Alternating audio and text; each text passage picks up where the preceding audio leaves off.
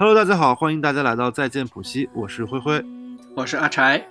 大家可以在各大播客平台收听到我们的节目，也可以关注我们的官方微博账号“再见普西”，随时与我们互动、转发、评论。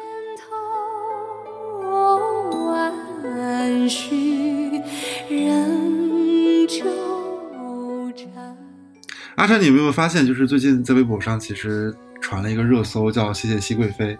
就是你如果在你的首页看到熹贵妃的话，那熹贵妃妃会保佑你的十二月。熹贵妃，不小心叫出了你的名字，熹贵妃，熹贵妃就会保佑你在十二月过得非常的顺利。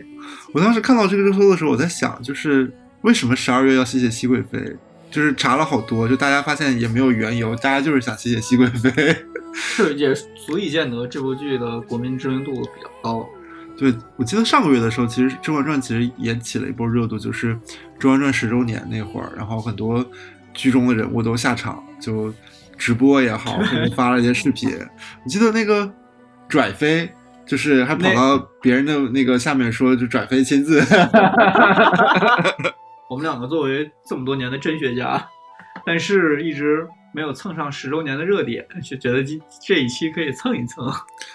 嗯，再加上我们最近确实也不知道应该聊什么，所以说正好《甄嬛传》这个选题出来，我们就想跟大家一起来聊一聊《甄嬛传》。我其实刚刚灰灰提到说《甄嬛传》已经十年了，这个事儿让我非常的震惊。我觉得我第一次看这个剧的时候也也没几年，怎么这部剧就十年了？我第一次看这个剧的时候上上大学，那会儿就在宿舍里，一开始觉得这个剧就是那种宫斗剧，就是。可能也没有那么好看，但是就是你从开始看之后就是停不下来。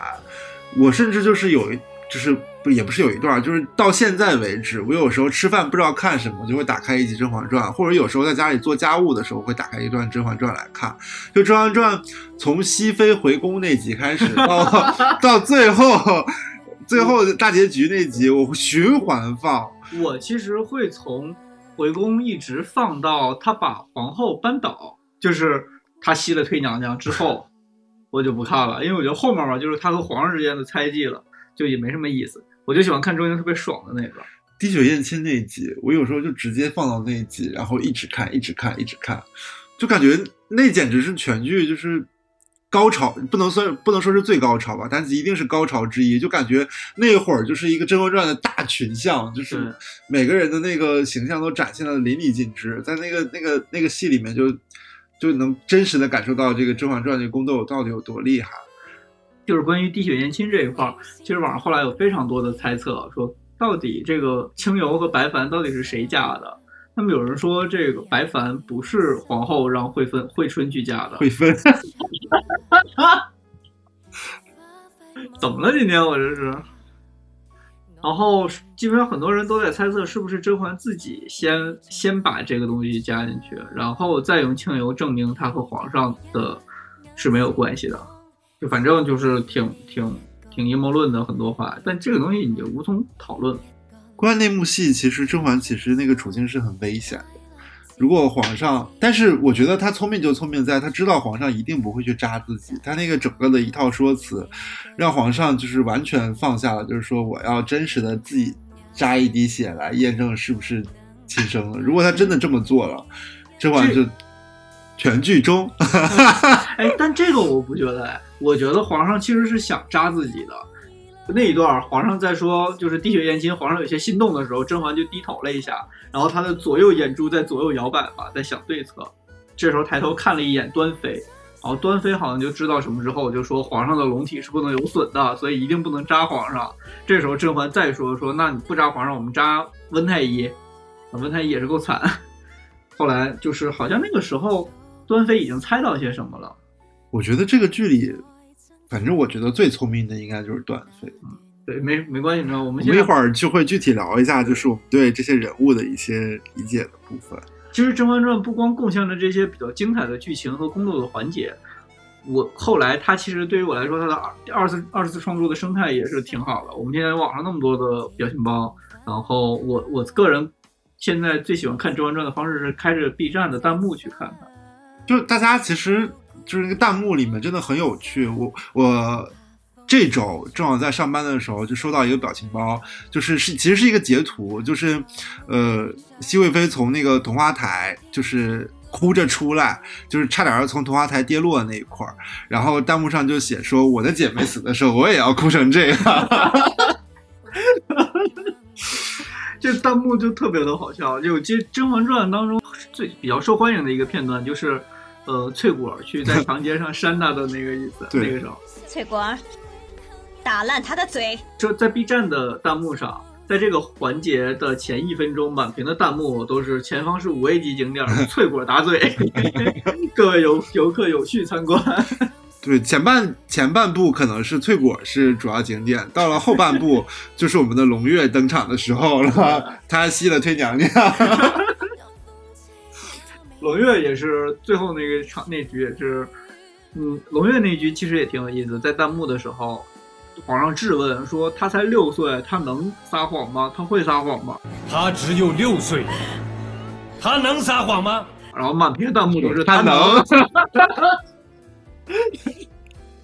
然后我记得皇上其实，在不光在剧外的吐槽吧，剧里的吐槽，皇上自己也会吐槽特别多。比如我记得特别有意思的是，皇上吐槽齐妃粉色娇嫩，你如今几岁了？然后我记得后来在一个综艺节目上，是在乐队的夏天吧，马东穿了一件粉色的西服，上来就问大家今天自己的穿的怎么样，然后满屏的弹幕也是粉色娇嫩，如今几几岁了？齐妃也真的很搞笑，我感觉。全剧最大的记忆点就是三阿哥又长高了，粉色娇嫩。你如今几岁了？三阿哥都长到三米了。齐飞也是挺蠢的，实名打胎。他下毒从来都是实名制下毒，就是是自己做的，就是让自己最亲近的人去送这碗药。我记得三阿哥就是在十年的时候还专门就是在评论区说：“ 我已经不长个了，我已经不长个很久了，我今年三十多了。”然后弹幕也有一段特别有意思的起飞的时候，就是在甄嬛准备重新复宠的时候，就是她她因为呃滑胎被冷落了一段时间嘛，她准备重新复宠，然后齐妃和富察贵人在宫里商量对策，弹幕刷是倒数第二给倒数第一讲题。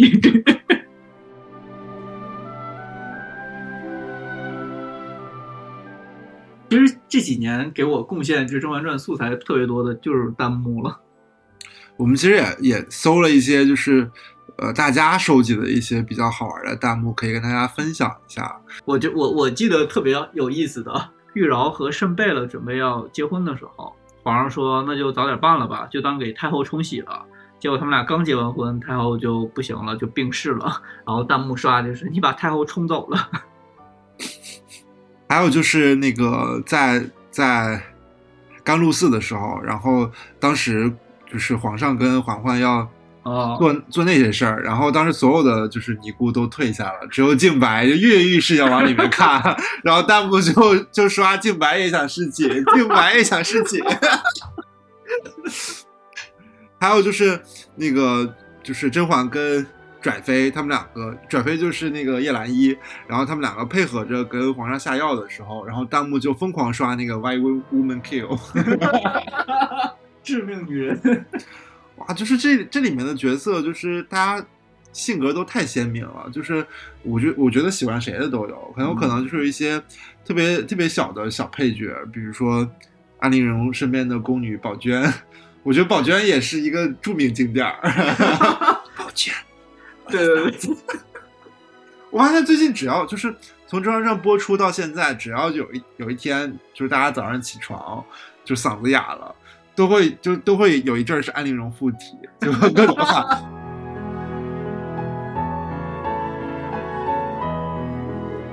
其实，哎，我不知道，我后来问了一下我身边看《甄嬛传》的朋友们，大家对于《甄嬛传》看《甄嬛传》的习惯来说，很少有人特别喜欢看王爷和甄嬛在宫外那一段。我不知道是不是也是这样。我我喜我其实更严重一些，我喜欢看前面的晚安泪青的那一段，也喜就杏花微雨的那些，也喜欢看他回宫之后的那一些，但是就唯独不看中间的那一小段。我觉得大家喜欢《甄嬛传》很有一部分原因就是他他后面那半段很爽，就是你前面经历再多的委屈，然后就是不是，然后你最后都把一一报仇。我觉得大家其实特别喜欢那种大爽文、大爽剧。然后《甄嬛传》的后面那部分，就是熹妃回宫之后也击中了大家的这个点，但是中间去甘露寺那段，就是生活很苦，然后就是进入到一个两男男女女谈恋爱那个阶段，大家其实就没有那么感兴趣，是的，就是因为大家其实核心看《甄嬛传》都是为了想看宫斗那部分对嘛，中间那段真的跟果子里谈恋爱这段就是风流王爷俏尼姑，对，就这段我我其实看到所有基本上所有的喜欢看《甄嬛传》的人，基本上都是把这块跳过的。其实我我有一段时间就是一直刷后面回宫那部分，就觉得是不是应该给前面甘露寺一些机会？我我我尝试过，但甘露寺的这部分真的是略显无聊，就是刚去的那一阵儿，呃真的日子太苦了，比比那个在宫里还苦，就是天天还要被那个静白欺负，然后就是还要在那个冰水里洗洗衣服，嗯冬然后日都生了冻疮，对，又要被赶到临榆峰去，然后就那一切就感觉都特别的，就是没有人想看那么那么苦情的部分，尤其是你知道他后面要回去复仇，你就特别巴不得他就是只演一集，然后就赶紧被皇上接走。其实我觉得前面就是有一个很大的任务，就是在前四十前四十集要交代，就是华妃这个人物以及怎么把华妃扳倒。就是华妃其实在这个剧里其实是一个非常重要的角色。前面的所有的故事的框架，为什么呃就是皇后这个势力的崛起，也是基于华妃这个势力衰弱，她才能慢慢去冒头嘛。就所以在前面部分，其实皇上皇后那那个阵营其实很少对甄嬛这种明着去下套，但是就是华妃扳倒了之后，就是甄嬛才需要就是。被弄走，然后再回宫，就是整个的剧情在前面部分打怪，主要打的大怪是华妃，然后后面部分打的大怪其实是皇后，这两块其实都是有那个爽点的，只有中间那段儿就是谈恋爱那段儿，其实你你很难说就是这段你被什么能戳中。如果你要看爱情故事的话，就是你看《还珠格格》也可以。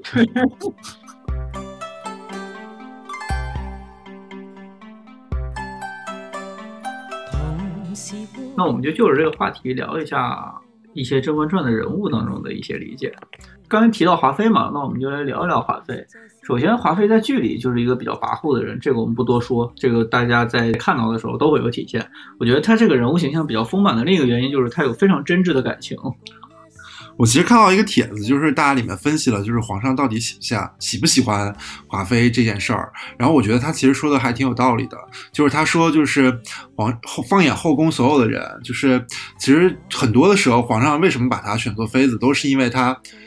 跟纯元皇后有那么几分的嗯相像。就是皇上喜欢纯元这件事儿，就是。非常的明确，就是以至于就是甄嬛有一次因为就穿了纯元的衣服，然后就被皇上直接给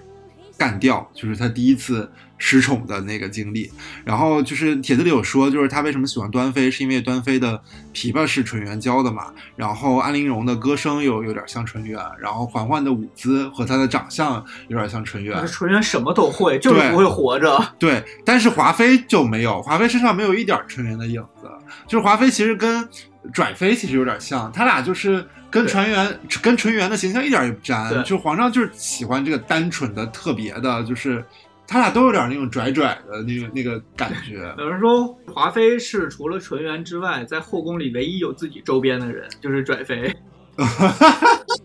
哦，对，其实我觉得后来皇上喜欢转妃也也觉得也也应该有一部分因素是因为华妃的存在，因为一个蛮横无理的、耍小性子的，就是就是有的时候又不把皇上那么放在眼里的那么一个角色，其实就只有华妃这个人。华妃走了之后，在在后宫里其实大部分都是。还是那些奉承皇上的，然后夸夸皇上的人，就是直到转妃的出现，他就发现另外一个就是这么一个刚烈性格的，然后也平时也不爱笑的人出现了。就是对于皇上来说，皇上其实需要这么一份新鲜感。然后我其实有的时候看到的帖子，就是说皇上其实有一些的那个 SM 倾向。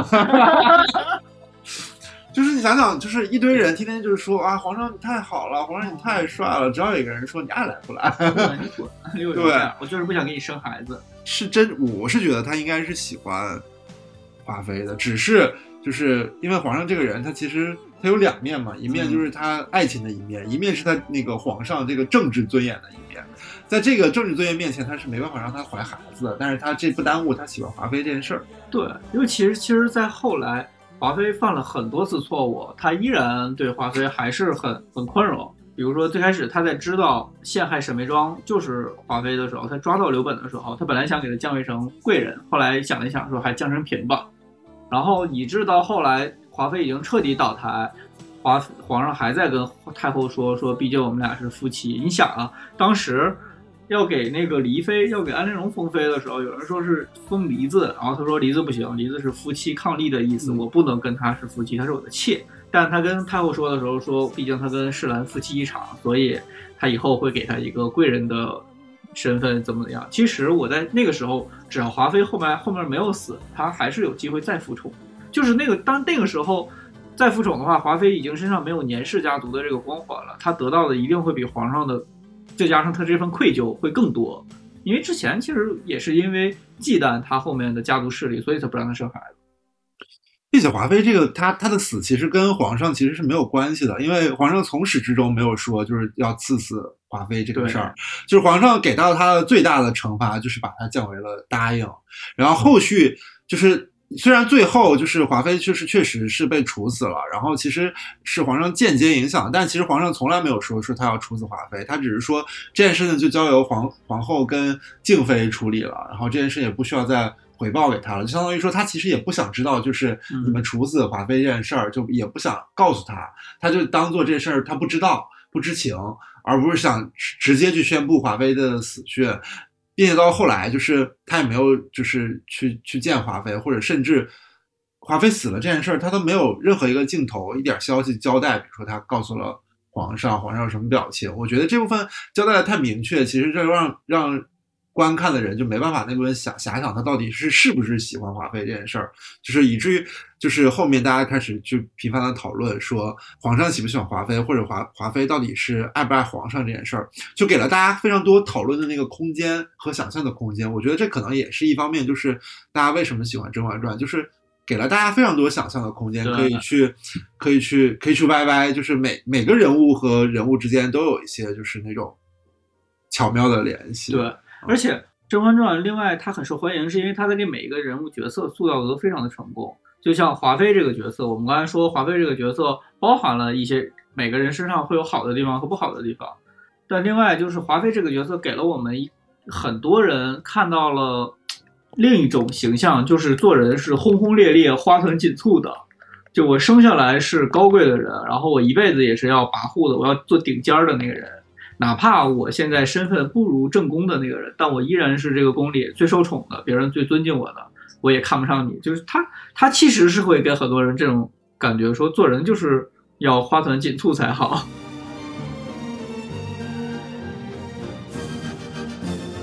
我们刚才聊了华妃嘛，那其实我们可以聊一聊跟她关系比较相近的另一个人，就是端妃。这叫关系相近啊，简直是死对头。对。因为有人说端妃为什么叫端妃呢？因为她端了一碗华胎药给华妃，而华妃为什么叫华妃呢？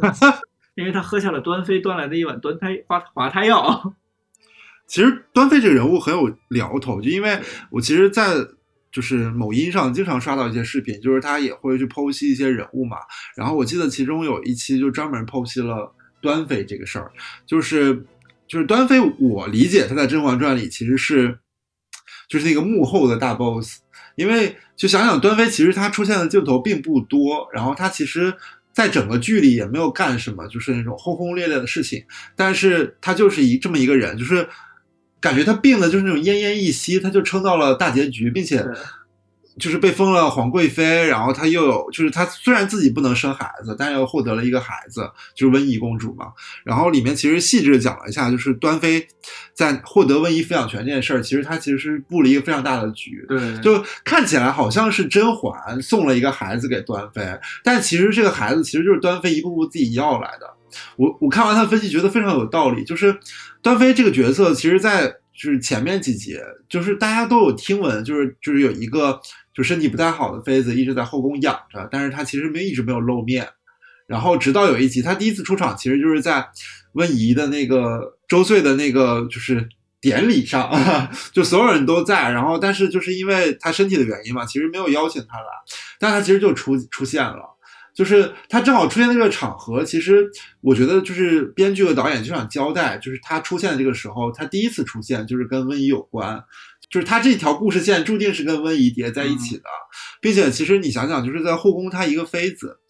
他其实跟瘟疫，我觉得他的交集是很弱的，然后只是一个就是类似于相当于是一个同事的孩子过那个一岁生日，然后你去参加了他的那个生日会，然后你带着自己的陪嫁去的。我觉得让在场的太后跟皇上都知道，就是就就是端妃其实非常喜欢温宜，对，就先奠奠定了一个基调。其实后来就是这个孩子之所以能够给到端妃，其实甄嬛只是推了一把，具体这个孩子抚养权到底给谁，还是得皇上跟太后说了算。其实他把这两个关键人物在一开始就埋下了伏笔，就证明了端妃她其实非常非常喜欢温宜这件事儿，并且到后来就是包括就是温宜被那个。被下了木薯粉，然后端妃又出现了。其实端妃很多的出现场合都跟温宜是在一起的，包括温宜哪怕在雪地里玩儿，你想想，端妃是一个是久病不出门的人，她为什么偏偏好死不死？端妃就在那个雪地旁边，一下子就把温宜救了，就感觉她所有的出门的场景都是跟温宜有关的。他就是感觉在布了一个大棋，利用了甄嬛，利用了华妃，利用了就是所有人。然后帮自己拿到了这些那个孩子，他虽然就是被灌了灌了红花，生不出孩子，但是他还是靠自己的手段在后宫抢了一个孩子。他自己也很聪明，是因为他第一不争不抢，这个大家都知道，贵那个静妃也不争不抢，但是他非常善于珍惜自己的说话机会。有一次皇上说，真关别看端妃常年生病不怎么说话，但是每次说话都非常的在理，就说明真。端妃就是想在皇上和大家所有人的心里打下一个，就是自己虽然平时不发表任何意见，但是发表意见都是有道理的，别人都会更尊重他。他其实给自己的话语权加了很大的分量，而且我觉得端妃还有一点是，刚刚说他确实很聪明，这不用说了，这百分之一的电量撑到了大结局。我也觉得他对皇上的感情其实也很认真。他是妃子里少数真实喜欢皇上的，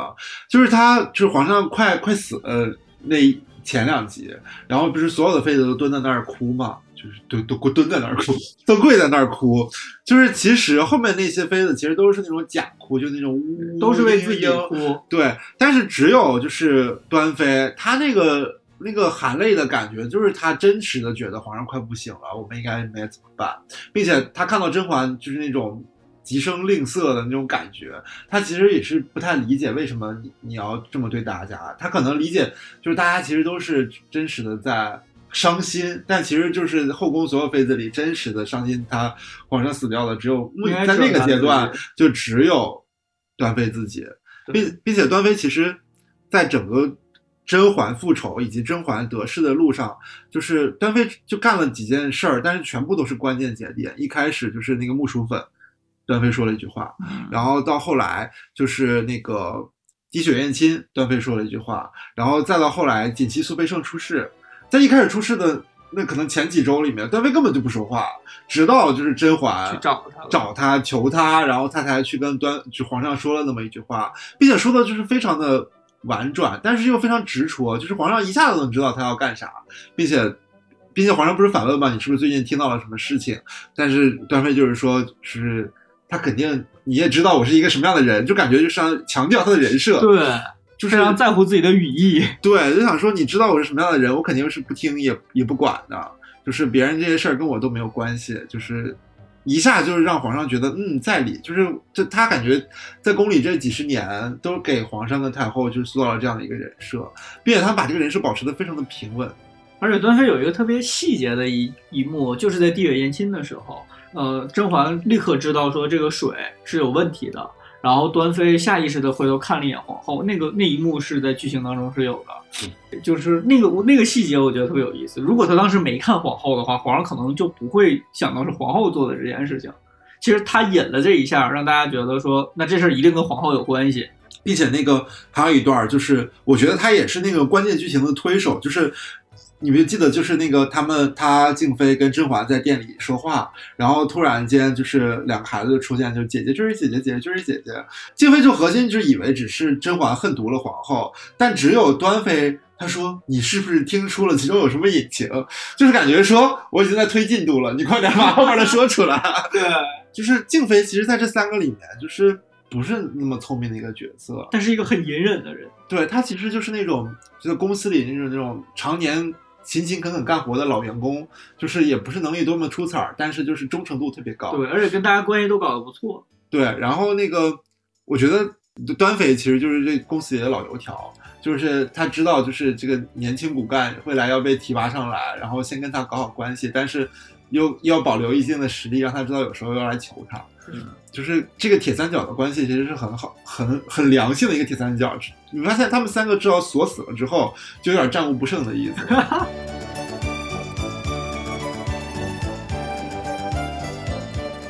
那我们下一个聊一聊最后一个比较边缘的人物，出场时间非常短，但我觉得还可以聊一聊的，就是纯儿。其实纯儿就是交代的信息没有特别特别多，就知道就是他当时是宫里其实年纪最小的一个妃子。当时他报了他的年纪的时候，我还很惊讶，就是这段到底能不能播？是十四岁吧？对，真的非常小，并且好像那会儿交代了他，因为太小了，其实也不能侍寝。对，但后来他长大了，正好就有一天长到还没到十四岁，一开始，因为那会儿他的侍寝年龄应该是定在十岁、十四岁以上。就其实那会儿，其实皇宫里还是有一些明确的制度条文的，十四岁以下是不能侍寝的。到有一天，不是你还记得吗？就是纯儿去被抬去侍寝了，就是他那次到了十四岁，皇上也真的是 一到十四岁就把人纯儿抬走了。我为什么想聊纯儿？因为我觉得他没有看起来那么的单纯，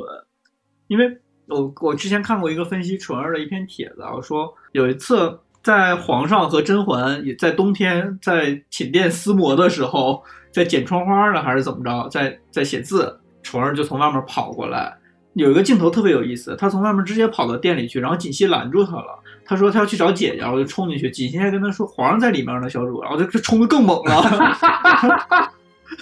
他就一个闪现冲进了房间。他就是拿着一把红梅吧，还是白梅，我忘了，反正是甄嬛比较喜欢的，就是在甄嬛认识皇上的时候，是在那个倚梅园里对吧？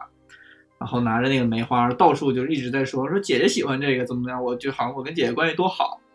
然后还跟皇上说说那个啊，不要去觉得我小，我今年也十七了呢都。然后皇上才看了他一眼，说哦，纯纯纯长在都十七岁了。当天晚上他就被抬进去了。感觉有些细思极恐的细节，就是其实，在进宫的时候，因为我觉得纯儿其实应该是很聪明的，能看出来，就是甄嬛跟谁的关系比较好，就是跟沈眉庄以及那个安陵容，并且我觉得他能看出来，就是他跟沈眉庄认识的时间更长，甄嬛跟沈眉庄认识的时间更长，跟安陵容是那种刚认识的新朋友，就是新姐妹。然后我觉得纯儿就开始对安陵容这个友情下手了，就感觉他要把就是甄嬛变成自己的好朋友。里边有一段，我觉得。就是其实甄嬛跟安陵容都绣了那个锦衣给皇上，然后纯儿专门就是说说说这就是类似说甄嬛这个做的好，然后那另外一件绣的这什么东西啊？感觉孤孤单单的。然 后说皇还给皇上还给剪剪下来了啊，说剪下来，感觉就是说就是先气死安陵容，然后后来就是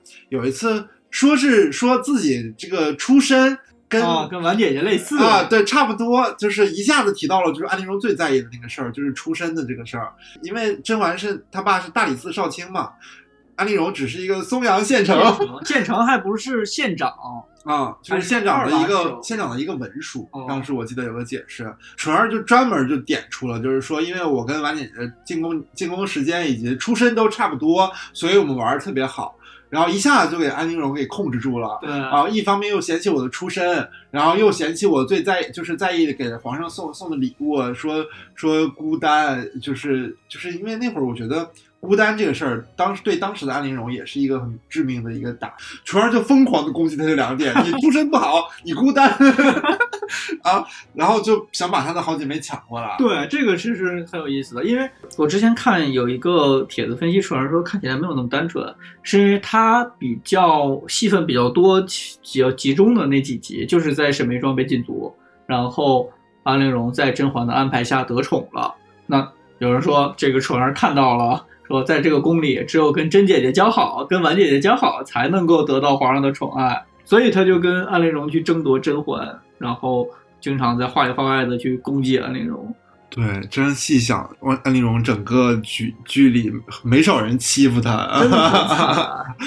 就感觉就是妃子欺负她，宫女欺负她，太监欺负她，就感觉太监其实也看不起她。你们看苏培盛最后的时候，就是抄家的时候，然后安陵容说说你个阉，轮不到你个阉人来说话，然后就是苏培盛说阉人也是人，就是说的也是人话。就那那会儿，感觉他俩其实是平起平坐的。就是你虽然骂你看不起苏培盛，苏培盛，但苏培盛完全看不起你。苏培盛是什么人？苏培盛是苏妃啊，那是皇上最得宠的人。对，妃就想说你一个李一妃，并且苏培盛感觉是非常讨厌安陵容的，但其实前面没有怎么交代，但是其实最后那集他俩那个对手戏能看出来，其实安陵容在平时没少就是表现出他瞧不起苏培盛这个事儿，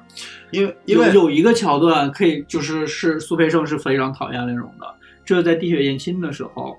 那个瓜六去建议让锦汐和浣碧两个人都进慎刑司，然后苏培盛就有点慌了，因为后来哦安陵容垫了一句说：“姐姐虽然舍不得他们，但是也得让他们去走一遍这些刑罚，才能证明你的清白。”动了这个他最喜欢的女人，对，这个时候苏培盛就已经就是啊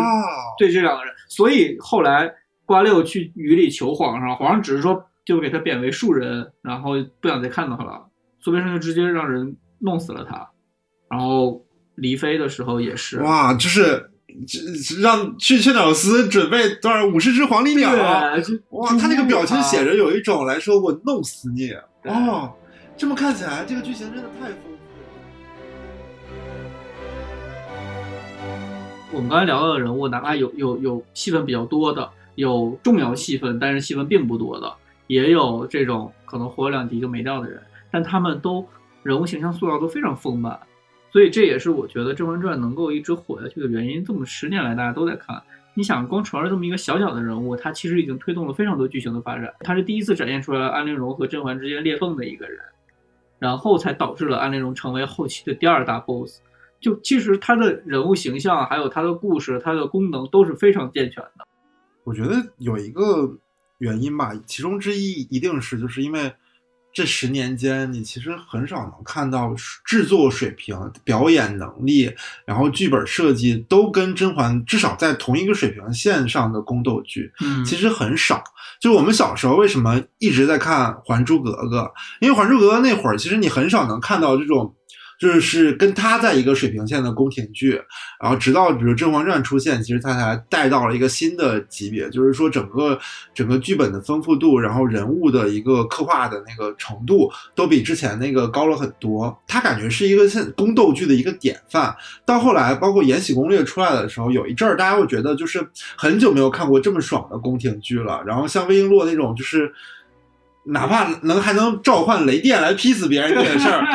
我觉得《延禧攻略》的问题在于太玄幻了，就是这个人他身上被他的光环太严重对，全是爽的点。他人物丰富的角色，就魏璎魏璎珞那么一个人，他他没办法刻画非常多，就是不不同个魏璎珞的感觉。但《甄嬛传》不一样，刚才我们提到的大人物也好，小人物也好，乃至到就是可能宫女，比如说宝娟，包括包括苏培盛啊、小夏子，就是每一个人他身上都有一个自己的人物人物的刻画，就可能短短几个镜头或者是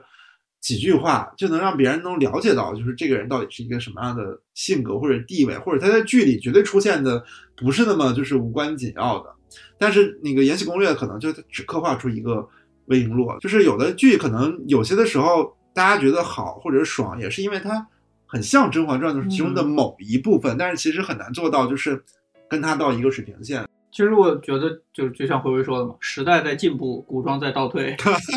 就十年前的古装剧依然是非常制作精良、剧本完善的古装剧。之前也看了《如懿传》吧，我觉得《如懿传》和《甄嬛传》其实代表了两种风格。《甄嬛传》是剧情主导的作品，那个剧本据说是导演两夫妇两个人嘛，一点点把这个剧抠出来的，所以剧情其实非常经得起推敲。那个时候也确实缺少一部很浮夸道制作精良，然后宫廷礼仪以及各种各种细节、历史细节，它它给它放在雍正的这个环境里面，就缺少这么一个制作很好的一部古装大热剧。所以我觉得《甄嬛传》还是至少到目前都是这几年我看过最好的古装剧了。尤其是在最近这阵儿，就是有很多剧，因为某些客观原因嘛，就是开始轮陆续的下架，就是大家集体在说，就是《甄嬛传》里面这里面的演员一个都不许给我出都不允许出问题，都必须是那种就是那种正直的，然后 善良的，坚决不能出事儿。如果有中党爱国的，啊，如果有人就因为他出事儿导致《甄嬛传》这个剧下架了，那我估计大家一定会唾骂到 他就是那个中华上下五千年的耻辱，就是包括那个《还珠格格》已经变成了 禁播剧了。变就是海报上只剩下俩男的。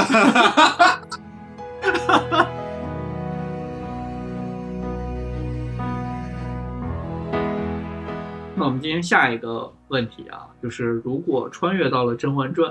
你最愿意做谁？我其实想做那个静妃边上那个宫女，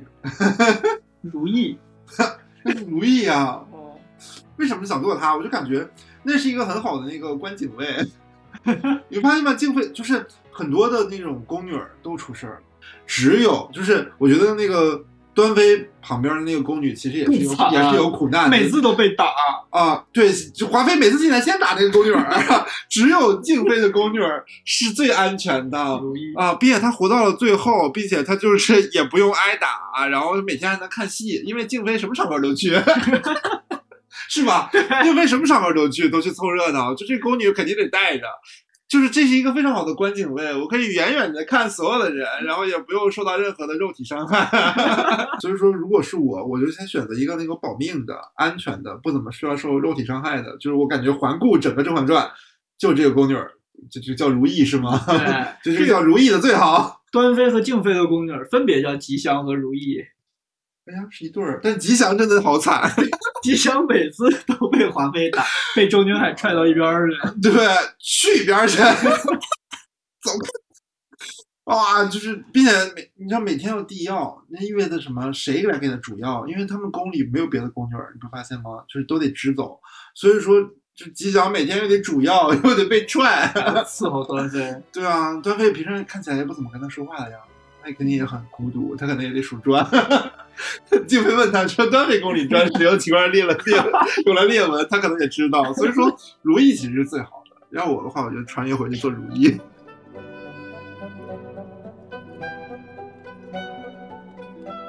那我们就到了今天的最后一个问题，也是除了前面嘻嘻哈哈之后的一个一个一个一个剧长久不衰的另一个问题。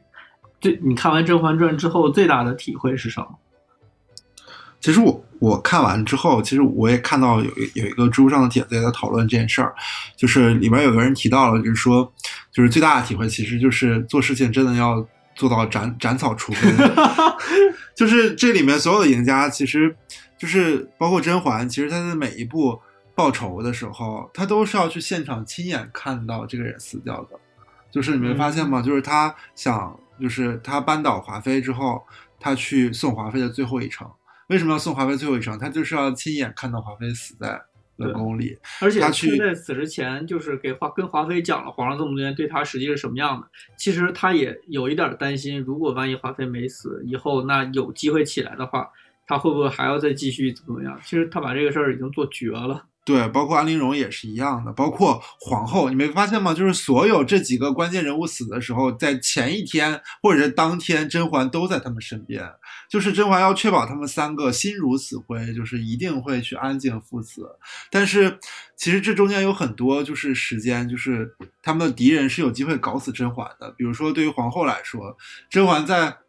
甘露寺那一阵儿，其实瓜六其实提到过，就是说为什么就是我们不派人搞死甄嬛，就是他都已经离宫了。皇后意思就是说他都已经像蝼蚁蝼蚁一样了，就是就是意思是意思是他根本就永远不会回宫了。你搞他浪费那个就是血力，浪费那个兵器干嘛？但其实就是因为这这点疏忽，他就是导致了甄嬛最后回宫，就是他没有说把敌人扳倒，他就别人倒地了，他就觉得他可能会死，但其实他有有。别人复苏回来那个那个劲儿是很大的，就是别人就是毕竟差一点就死过，他知道就是如果不不用拼尽全力，他可能还是会死。但是皇后这边就是他，就是让皇后这边很被动，就是他本身有机会就可以让甄嬛就像华妃一样，就是就再也没有机会翻身了。但其实就是他少了那个致命一击，导致了他没有斩草除根嘛，就是把让甄嬛一下子就活到了大结局，甚至把他给干掉了。就是这是一个，真是真的还挺有哲理的。就是真实的历史上确实有好多这种被别人反败为胜的案例嘛。真实的就是，如果你面对你的对手也好，或者面对你的敌人也好，一定要做到斩草除根。或者这个事儿就是为什么不说？就是古话其实就说嘛，斩草如果不斩草除根的话，其实后患无穷。我觉得这个这个剧里就是已经把这句话演绎的很很淋漓尽致了。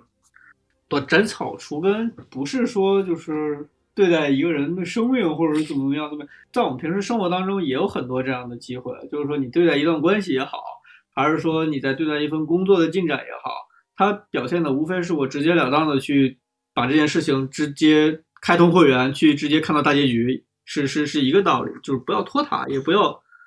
不要给这些乱七八糟的事情再反过来一次的机会。对，比如说你的工作里有一个觉得就是小的隐患，你就觉得它可能太小了，你就不去处理它，那你到后来很有可能一个大问题，就是这个事儿都是我我我是觉得啊，就是我们现在就是可能有点在上上价值，但其实我觉得这个事儿，如果你细想的话，它其实就是一个道理的啊，包括恋情，就是为什么说这种前男友前女友就该断则断，就是否则的话，就是你后面如果再找了新的有了新的恋情之后，它一定会成为你们。可能小到就是一个吵架的素材，大到可能是一个分手的原因，这些都都是有可能的。所以说，就是斩草除根，其实就是隐藏，就是不要让这些感觉是一些小的祸患，或者是这些事情你办到百分之九十九，你就觉得它应该是百分之百完成了，就差这百分之一。就是有些事情该把它做到百分之百，就应该做到百分之百。我其实有两个吧，第一个是发现了原生家庭对个人的 伤害到底有多大，就是从安陵容身上就可以看到，说一个人原生家庭对于这个人的童年阴影以及长大之后的为人处事，后面的各种性格还有一些行为方式都会有非常非常大的影响，它确实是不一样。所以我我通过这件事情确实理解了，因为我身边不太多，我身边甚至没有这样的人啊，至少目前，所以。我就觉得，如果以后看到或者遇到这样的人，他跟我有一些生活的交集，或者工作上的纠缠也好，至少我可能会更理解这样的行为方式，也能找到一些有意思的办法。另外啊，就是真的站好队真的太重要了。就是这部剧告诉我最大的体人生体会，就是一定要学会站队。当然，对于我们个人，就对于我们现在来说，你很多选择是你是不知道他以后会往哪儿走的。但是《甄嬛传》有一些角色其实没有什么太大的用，但是就是因为他站站站队活到了最后。比如说新常在这个人物，他全程没有任何戏份，他最有用的时候和甄嬛一块儿搬用佩儿扳倒了齐贵人，让齐贵人从齐嫔变成了就贵人嘛。第二次就是他父亲抓到了安碧怀去贪污的证据，对。间接扳倒了安陵容，这样导致安陵容必须让自己怀孕，然后最后一系列扳倒了安陵容。其实这个人物虽然做的贡献并不多，因为这两件事情谁都可以做，这两件事情并不是只有他一个人可以做，但无非就是因为他在甄嬛刚回宫的时候就立刻看到了自己以后应该站在哪个队伍的方向，所以坚定不移的站在这里。相反呢，静妃就是她最开始和甄嬛一对，是因为觉得两个人有共同的敌人华妃嘛。后来因为孩子的问题有了一些就是利益上的分分分歧，最最后来又因为孩子解决了利益上的分歧，导致他坚定不移的站在这队，躺赢到了最后。所以，所以你觉得一个笨的人通过站队也能够活到最后，也能够就是躺赢到后面，这也是很重要的。其实站队其实就是隐身，其实大家就是要。做事情要审时度势一些，对，就是有的时候哇，你这价值上的新闻多呀！因为战队这个词你说不好，就有点有点偏负面，但其实就是就是为什么说你你一开始你觉得可能选对了人，但后来就是包括包括我觉得曹贵人他其实是他是想调整自己的这个战队的策略的，就是因为他其实我觉得曹琴墨在这个剧里其实是就是。比较属于顶尖的那些聪明人，对。然后他其实就是在审时度势这方面非常的厉害，就是他他一开始知道跟以他的这个身份，他已经跟了华妃很久了。他在那会儿华妃得势的时候想去换阵营是不可能的，所以说他只想就是能不能帮这个阵营就是加把力。但到后来就发现，他其实很早，就是他是最早一批意识到华妃他们这这个家族要出事儿的一个嗯妃子，所以说他很快的就在及时的调整他的策略。虽然这个策略其实最后，我觉得我理解啊，他其实对于他个人来说，我我觉得是算是成功的，因为其实温宜的这部分他其实是。保住了的。如果他一直跟着华妃这个队伍，他不去跳这个队伍的话，温宜其实很快就是，我觉得在皇上那儿其实也得不到一些感情牌，就是因为他跳了队伍，所以他其实是牺牲了自己，还是保护了温宜这个这张牌。就是至少能打得漂亮，所以说对于曹金墨来说，他是一个审时度势一个很好的例子。他说他会及时的调整的阵营，不是说我一开始站对了队，然后就能够坚持到最后。就是你你哪怕在一个当时对的队里，你也要时刻保持这个警惕，就是说这个队伍是不是要调整策略，这是一个很好的技能。但是实际的前提的话，你是一个得是一个聪明的人。像静飞他中间开始跳队伍，就是他那个审时度势就有点太短视了。对对，就是只顾眼前的利益。我觉得这也是一个新的发现，就是我们要还是还是要、就是、长远一点对对对，要要顾全大局，就是要把一些就是眼光放得更长远一些，避免就是为争一时的得失而嚯，对而而你这 话结，你这问题结尾结的也太端庄了，为什么呀？郑小龙应该给我发一个横幅。都挺都挺好，都挺好，大家都挺好。就是我是想说，《甄嬛传》是就是是一个非常正能量、非非常符合社会主义核心价值观的剧。这个剧这么好，就应该放到《学习强国》里。这个剧坚决不能被下架。